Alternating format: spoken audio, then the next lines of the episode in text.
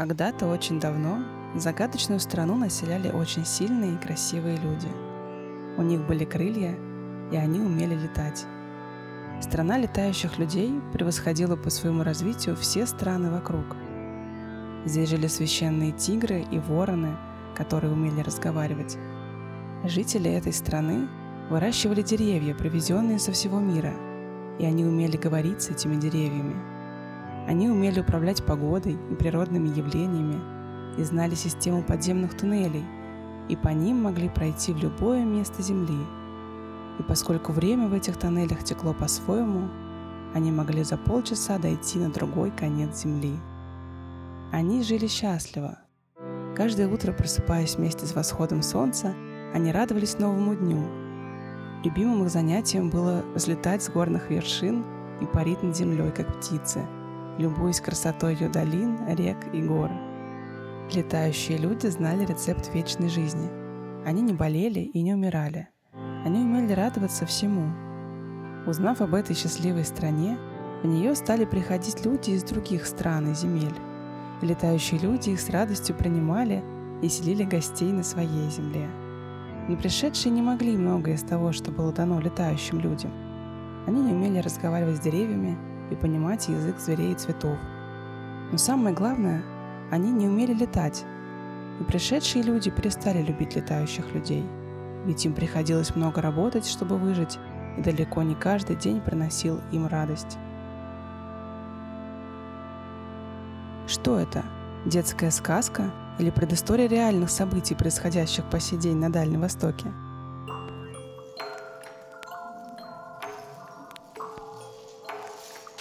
Меня зовут Мария Митрофанова, и это подкаст «Хочу верить».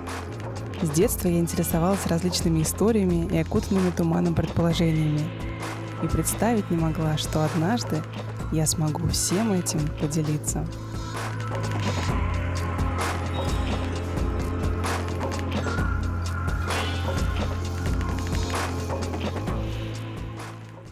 Мы пойдем в поход на гору Педан, говорит мне мой друг, у которого я гостила в Владивостоке несколько лет назад – Гора Ливадийская – вершина южного Сихоте-Алиня. Ее высота 1333 метра. Современное название «Гора Ливадийская» дано в 1972 году на волне переименования китайских топонимов на Дальнем Востоке. Название не прижилось, все равно все зовут эту гору или сопку, как говорят на Дальнем Востоке, Пидан. И это самая посещаемая вершина Приморского края – Владивосток – это не только запах моря, вкус икры, морских гребешков, песни группы Мумитроли, конфеты «Птичье молоко», которые именно здесь имеют тот самый правильный вкус, но и множество удивительных мест в окрестностях. До многих из них действительно сложно добраться. Гора Педан – не исключение.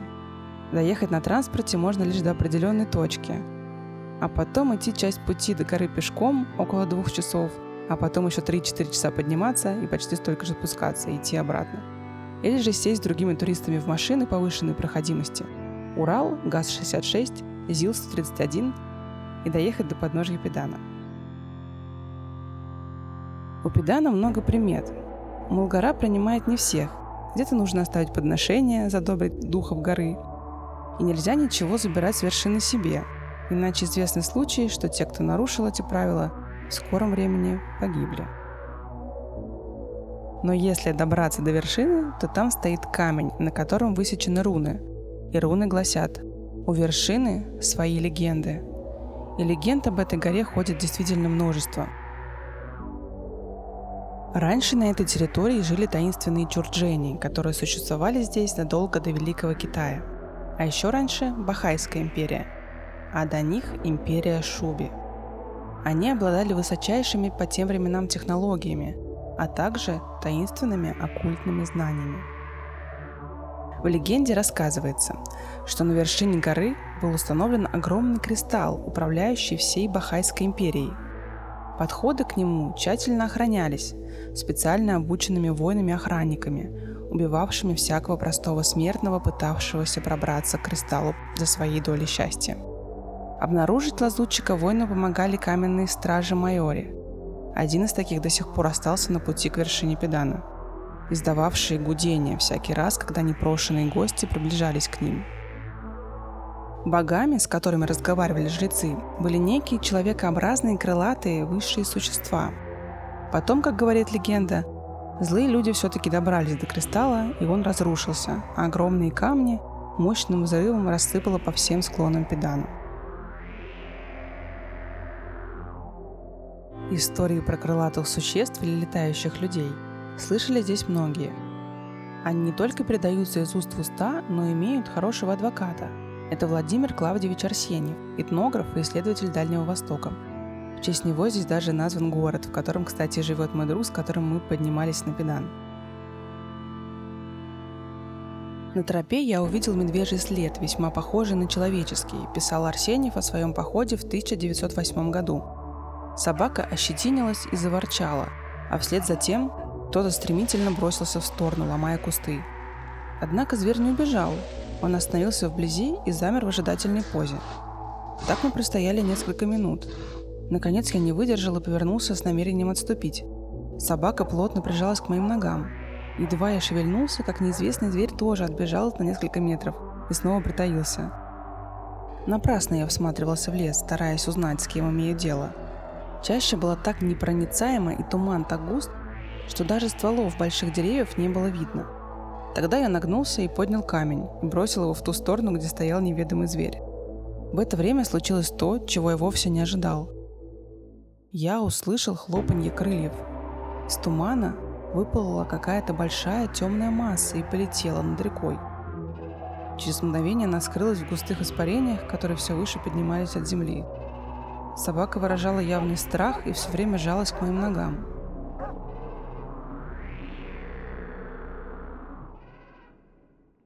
Вечером после ужина я рассказал местным о том, что видел в тайге. Они принялись очень оживленно говорить о том, что в здешних местах живет человек, который может летать по воздуху. Охотники часто видят его следы, которые вдруг неожиданно появляются на земле и также неожиданно исчезают, что возможно только при условии, если человек опускается сверху на землю и опять поднимается на воздух. Они попробовали за ним следить, но он каждый раз пугал людей шумом и криками, такими же точно, какие слышал я. Но не только Арсеньев рассказывает подобные истории.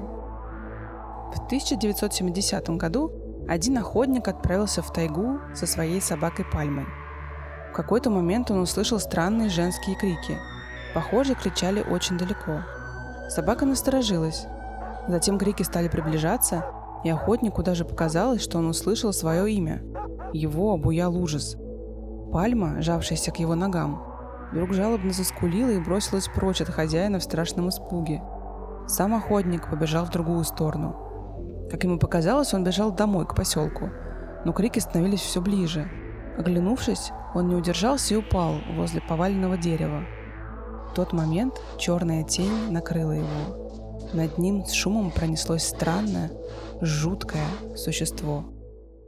Он успел рассмотреть перепончатые крылья и человеческие ноги, покрытые коричневой шерстью, но с лысыми коленками.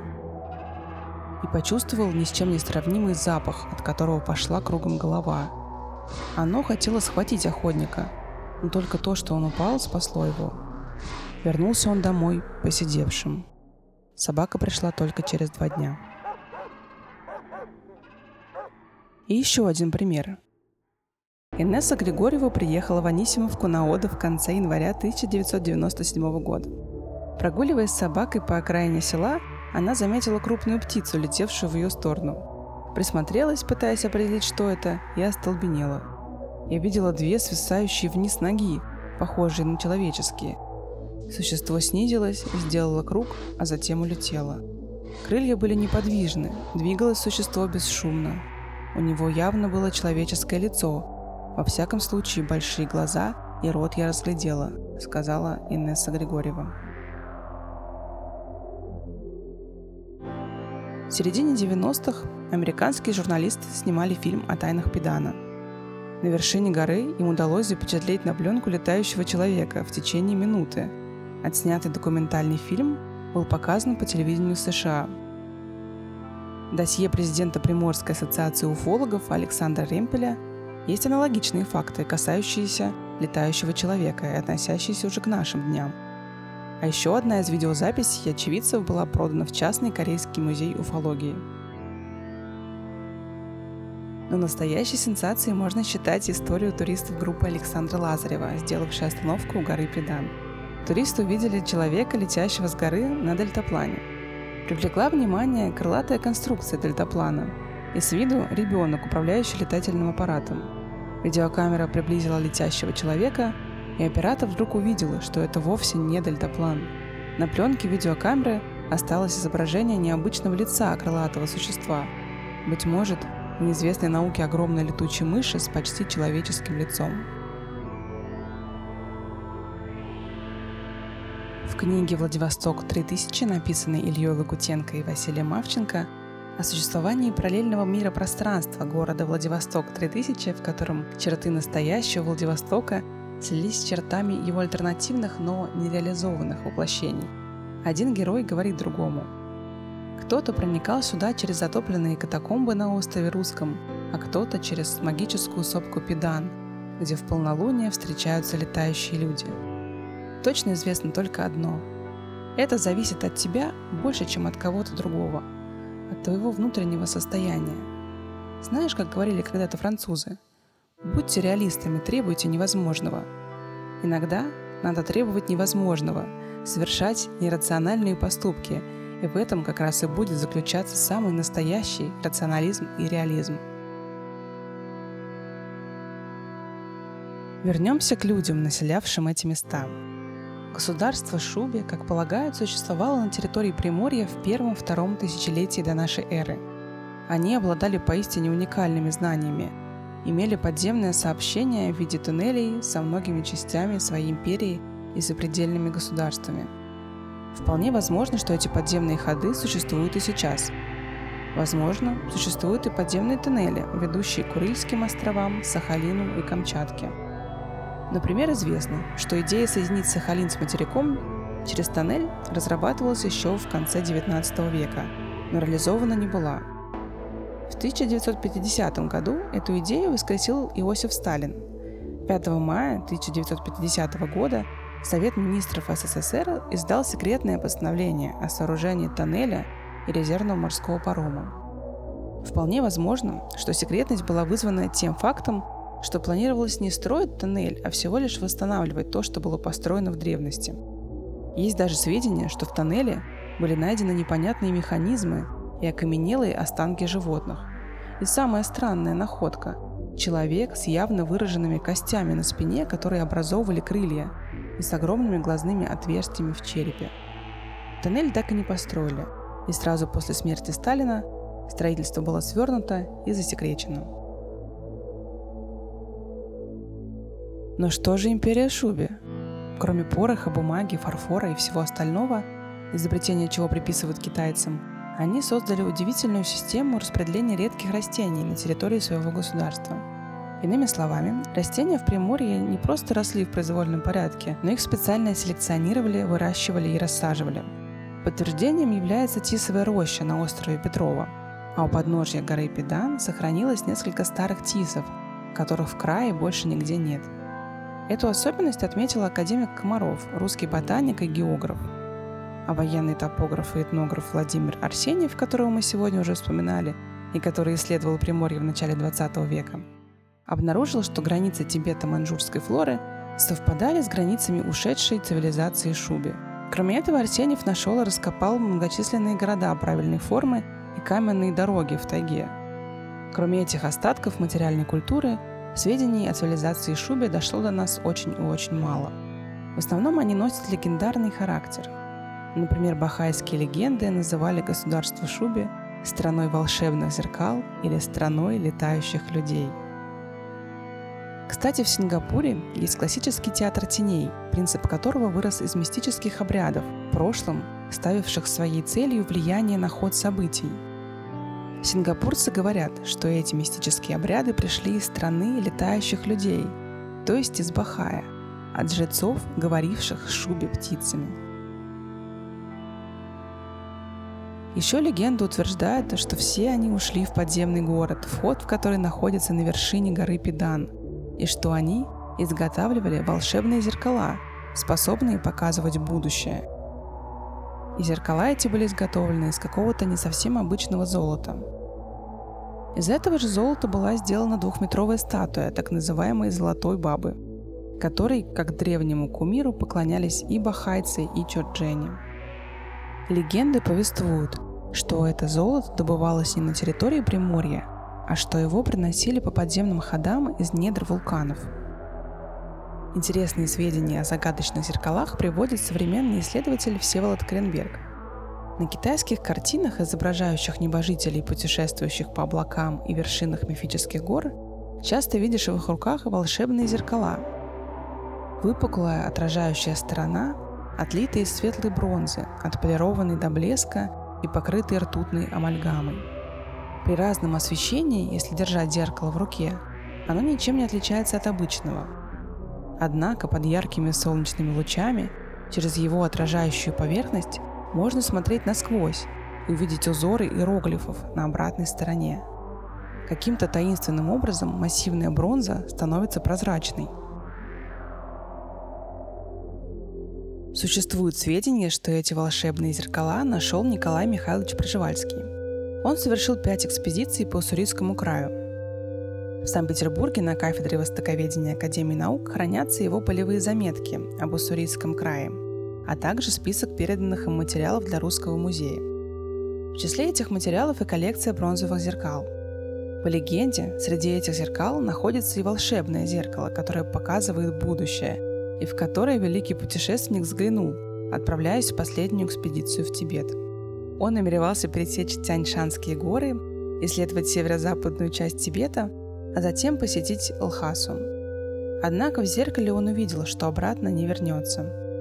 И действительно, на границе с Тибетом Пржевальский неожиданно заболел и покинул этот мир.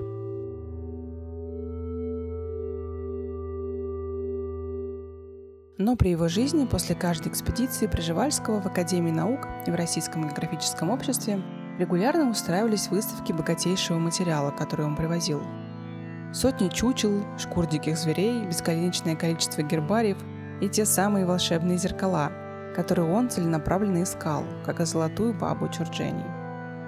Кстати, он так настойчиво хотел идти в Тибет еще и потому, что считал, что основные артефакты Чурджени были вывезены именно оттуда. В начале 1888 года выставку коллекции Пржевальского в Музее Академии наук посетил император Александр III. Он очень заинтересовался волшебным зеркалом. Пржевальский сообщил ему, что увидел в зеркале свою кончину во время путешествия в Тибет. Император заглянул в зеркало, после чего распорядился убрать зеркала с выставки совсем. Сын Александра III, Николай II, тоже интересовался тайной волшебного зеркала. Он встречался с исследователем Приморья Владимиром Арсеньевым, который после экспедиции по краю в 1910 году тоже устроил выставку артефактов. Арсеньев рассказывал императору не только о волшебных зеркалах, но и об особом виде золота, о золотой бабе, и показывал образцы горных пород, которые он привез из экспедиции. Цесаревич, будущий император Николай II, больше других заинтересовался артефактами, за которыми охотился Пржевальский, и загорелся идеей посетить тот загадочный край – и отправился туда в 1891 году по главе военной миссии в Японию. Там на него было совершено покушение. Японец, кинувшийся к Николаю с мечом, крикнул «Месть Шубе!». Именно тогда цесаревич сказал своим сопровождающим «Кто-то хочет сохранить тайну, в которую я уже заглянул». Есть сведения, что тайну этих зеркал пытался разгадать граф Калиостро – а немцы изучали пространственные энергетические поля, ведущие себя странно вблизи волшебных зеркал. В конце войны они провели эксперимент у крепости Мансигюр. Были задействованы самолеты, перемещавшие зеркала в небе, и специальные установки, расположенные на стенах замка. Сведения об этих исследованиях засекречены. В Академгородке Новосибирска профессором Ершовым проводились исследования по проблеме китайских зеркал – и похоже, у них что-то прояснилось, потому что все выводы вдруг стали тоже засекреченными. Исследования проводились в Ленинграде, в электромеханическом институте под руководством самого Жаре Салферова, лауреата Нобелевской премии. Исследования показали, что сплав бронзы, из которой состоит зеркало, содержит помимо меди, олова, цинка, еще редкоземельные элементы 6 и 7 группы – это рений и иридий. В сплаве также присутствуют никель, золото, ртуть, серебро, платина, палладий, а также радиоактивные элементы – примеси тория, актиния, урана – особая светлая бронза лицевой поверхности зеркала для чего-то в больших количествах содержит фосфор. Предполагается, что при попадании на зеркало солнечного света плав возбуждается, и его радиоактивное излучение заставляет переднюю зеркальную поверхность светиться в определенных местах. Есть в этих зеркалах еще одна хитрость – спиральная навивка из многослойных металлических лент на ручке зеркала – Существует гипотеза, что через эту ручку биоэнергия человека передается зеркалу. Именно поэтому кто-то способен просто активировать зеркало, а кто-то увидеть в нем картины своего будущего. Символы на задней поверхности зеркала действуют на психику человека. Именно они позволяют настроиться на картины тонкого мира. Как переплелись все эти истории о зеркалах, в которых можно увидеть свое будущее, о таинственном золоте – о подземных ходах, которые связывают разные части континента и в которых время течет иначе, и о летающих людях. Какие еще загадки скрывает Педан, и какие из них оставлены нам Шубе, империи волшебных зеркал и летающих людей? Есть исследования о таинственных пещерах на Педане, и кто-то постоянно ищет ответ на эти и другие загадки. На самом Педане и время течет иначе. Когда поднимаешься туда, оно тянется медленно, а внутреннее состояние очень напряженное. Но когда спускаешься с вершины, оно идет очень быстро, спускаться легко, а внутри все сияет. А на вершине будто время останавливается. И я сама ощутила это на себе во время своего подъема на педан, и похожими ощущениями поделились и окружающие. А еще на педане, на вершине горы, очень часто видят крупного ворона, который очень спокойно относится к поднимающимся по склону людям – Днем ворон сидит на руническом камне, а вечером улетает в сторону леса, где находятся бахайские камни счастья. Никто не видел ворона, сидящего на другом месте. Быть может, ворон помнит рунические знаки народа Шуби. Не случайно здесь существует примета «Загадай желание, положи руки на рунический алтарь, а спускаясь вниз, прислонись лбом к камню счастья, и любое загаданное на вершине педана желание исполнится». Одно из моих желаний – вернуться на гору Педан снова. В конце повести «Владивосток 3000» герои снова говорят друг другу. «Ты слышал легенду о летающих людях, которые живут в тайге на сопке Педан?» Слышал, конечно, но... Но не верил? Ты теперь сам стал одним из таких летающих людей. Если ты не срежешь себе крылья, то вернешься. Возвращайся.